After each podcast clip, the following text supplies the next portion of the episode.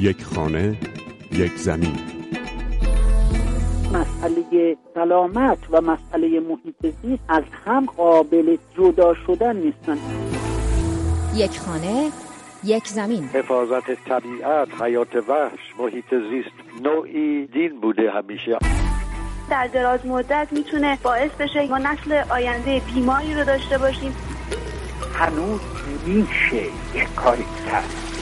یک خانه، یک زمین. مجله محیط زیست رادیو فردا. سلام به شما همراهان مجله محیط زیست رادیو فردا. آزاده اصلی هستم. این هفته در یک گفتگوی بلند درباره مضرات محصولات کشاورزی دستکاری شده از لحاظ ژنتیک و اثر آنها بر محیط زیست میشنوید. اگه امروز مسائلی در دنیا پیش اومده دقیقاً به خاطر استفاده کردن بیرویه سم و کود و علف‌پوش شیمیاییه که دشمنای طبیعی طبیعت از بین بردیم، آب آلوده کردیم. یک خانه، یک زمین. مقاوم شدن محصولات کشاورزی به یک سری از آفت‌ها، قابلیت ماندگاری بیشتر محصولات، افزایش سرعت رشد، نیاز به آبیاری و مراقبت کمتر و بالا رفتن بهره‌وری در کشاورزی از جمله دلایلی هست که طرفداران اعمال تغییر ژنتیک در کشاورزی بر آنها تاکید دارند. در ایران به این نوع محصولات دستکاری شده تراریخته میگن. جاندارانی که یک یا چند ژن آنها با دخالت انسان اضافه یا کم میشه. در ایران از جمله فعالیت‌ها و پژوهش‌هایی در زمینه تغییر ژنتیک برنج آغاز شده و نوعی روغن خوراکی تغییر ژنتیک داده شده هم به طور رسمی وارد کشور شده. محصولاتی که گاهی ارزان‌تر از نوع طبیعیش هستند، اما بعضی از پژوهشگران میگن میتونن باعث بشن مردم در آینده هزینه‌های درمانی سنگینی رو بابت اونها پرداخت کنن، چرا که توی بسیاری از آزمایش‌ها نشانه‌هایی از ابتلا به بیماری‌های فراوانی بعد از مصرف این محصولات مشاهده شده. این محصولات تراریخته در ایران اما از طرف بعضی سازمان‌ها حمایت میشن و واردات بعضی از محصولات با مجوز کاملا رسمی انجام میشه. اما دکتر خدیجه رضوی، عضو هیئت علمی پژوهشگاه زیست فناوری و مهندسی ژنتیک و پژوهشگر ارشد فیزیولوژی گیاهی در تهران که رئیس مؤسسه توسعه پایدار و محیط زیست در تهران هم هست، با بکار بردن کلمه تراریخته برای دستکاری ژنتیک در گیاهان موافق نیست. کلمه تراریخته خیلی معنی ندارم، برای اینکه قابل درک هیچ کس نیست که نمیدونه این کلمه معنیش چیه، کجای کار قرار گرفته. یکی از اهداف بزرگ پروتکل کارتاخنا اینه که همه مردم بدونن که اصلا چی میخورن، چی کار میکنن، چه بلایی سرش ممکنه بیاد یا نه. مسئله دستکاری ژنتیکی هنوز خیلی جدیده و ما آیندهش رو نمیدونیم، همونجوری که موقع انقلاب سبز نمیدونستیم که سم و کود شیمیایی و علف‌پوش شیمیایی این معضلات رو برای ما به وجود میاره، همه چیمون رو آلوده میکنه، سرطان‌زایی میکنه. اینی که باید خیلی خیلی با دقت و آرامش بریم پی این همچین روشی تو دنیا وجود داره. شما میگید باید با دقت و حوصله با موضوع دستکاری ژنتیک برخورد بشه، اما چرا نقدهای منفی و ابراز نگرانی‌ها و ترس‌ها از شکل‌گیری و تولید محصولات تغییر ژنتیک داده شده اینقدر همگیر و فراگیره؟ چطور باید به گفته شما آروم باشیم و با حوصله جلو بریم؟ یک، به نظر ما فرار ژنه، برای اینکه ما نمیدونیم که عکس‌العمل ممکنه در یک ساعت مشخص بشه ولی بعد نمیدونیم چند سال بعد چه اتفاقی میفته. دوم، تو جهان سعی میکنیم رصد کنیم و هیچ چیزی بدون رفرنس نریم جلو. خیلی جاها الان علف‌های طرزی داره به وجود میاد که مشخصا میتونه از این باشه و باید خیلی دقیق با ارزیابی خطر، ارزیابی محیط زیستی و ایمنیزیستی نگاه بشه. و اتفاق دیگه هم که الان در جهان افتاده مرگ حشراته، مرگ زنبورات، مرگ پروانه هاست. محیط زیستمون رو واقعا باید در نظر بگیریم که 50-60 سال دیگه این آدمایی که الان پیشن وجود نخواهم داشت که بگم چی شد چی نشد یا جوابگو باشن. سم کوده و علف‌پوش‌های شیمیایی 50 سال پیش نمیدونستن که این خطرات در پیش خواهد داشت.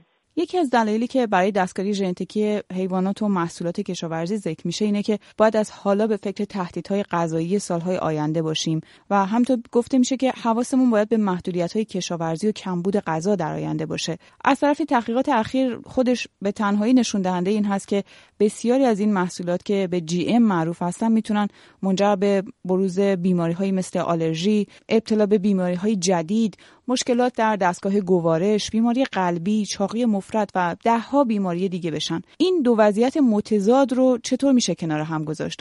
تمام تنوع‌زیستی و ارقامی که وجود داره کمبودی درش نمی‌بینیم، احتیاجی نمی‌بینیم که دستکاری بشه، برای اینکه طبیعت خودش قشنگ بلد بوده چجوری بالا بره پایین بره و اگه امروز مسائلی در دنیا پیش اومده دقیقاً به خاطر استفاده کردن بی‌رویه سم و کود و علف‌پوش شیمیایی که دشمنای طبیعی طبیعت از بین بردیم و در نتیجه روز به روز سم و کود اضافه کردیم، آب آلوده کردیم. این روش جدید که باز با همون دوستان بزرگ در چندملیتی ها داره ارائه داده میشه، این جواب گرسنگی جهان رو نخواهد داد.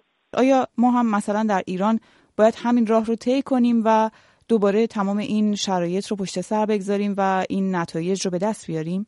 امنیت غذایی، حاکمیت غذایی، از بین رفتن ذخایر ژنتیکی، اینا داستاناییه که خیلی خیلی جدی‌تر باید در نظر گرفته بشه تو کشورم، چون فرقی نمی‌کنه اگر اتفاق بدی برای ذخایر ژنتیکی من بیفته هم ضررش برای هر گروه دسته که تو هر کشوری وجود داره هست. به همین دلیل اعتقاد خیلی سنگین من اینه که ما برگردیم به عقل و درایت خودمون، نگران غذای مردم نشیم، نگرانی نشیم که ما فقط میتونیم 12 میلیون نفر غذا بدیم که یک از بزرگان این موضوع مطرح کرده نشیم، برای اینکه ما روش‌هایی رو میتونیم داشته باشیم با بالا بردن تنوع رقم میتونیم خیلی راحت همین کشورمون رو سیر کنیم. چون یک کشوری هستیم با یک سابقه 12-14 هزار سال کشاورزی آزمون خطا شده و همه چی رو داشتیم و میتونستیم از پسش بر بیاییم، هیچ دلیلی نمی‌بینم که فراسینه بشیم و روش‌های کشورهایی که هنوز گذشته کشاورزیشون به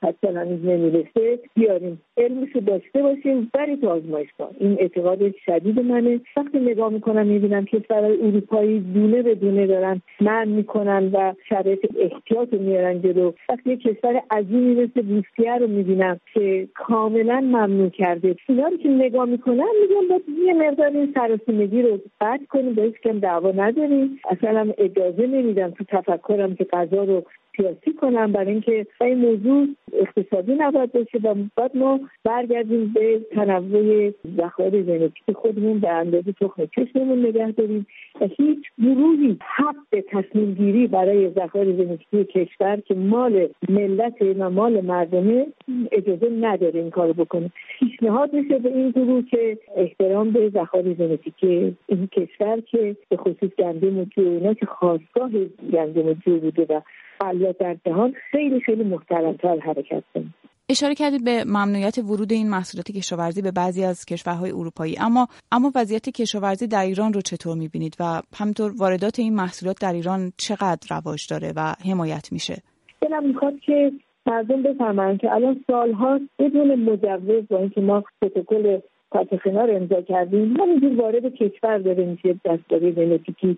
از خودم سوال میکنم که ارزیابی که نشده چرا 20% جامعه من داره نازا میشه؟ نگران نمیدونم چیم که عقب بمونیم. همه به توی اخبار می‌نویسن 29 کشور جهان دستکاری ژنتیکی داره میکنه، ما عقب موندیم. من میگم هر وقت 199 کشور شدیم اون وقت من نگران میشم. درسته که روز داره کم میشه و به نظر من باید یه مقداری با آرامش بیشتر و از پرستیمگی بیان بیرون و ارزیابی رو بذاریم کنار و تکنولوژی رو وارد کشور کنیم که تحمیل بشه به سبد غذایی من. خیلی خیلی دقت بیشتری باید بشه، چون کشوری که مجبور بشه داره بعضیش از بیرون بخره اول نابسامانگریشه. در اینکه ما خودمون داشتیم همه اینا رو باید برگردیم و احترام بذاریم به آزمون خطر خودمون. اگر بذرامون آلوده بشه یعنی حیات وحش، یعنی مرتع، یعنی جنگل، یعنی درخت، یعنی زنبور که اگه زنبور از جهان برکنده بشه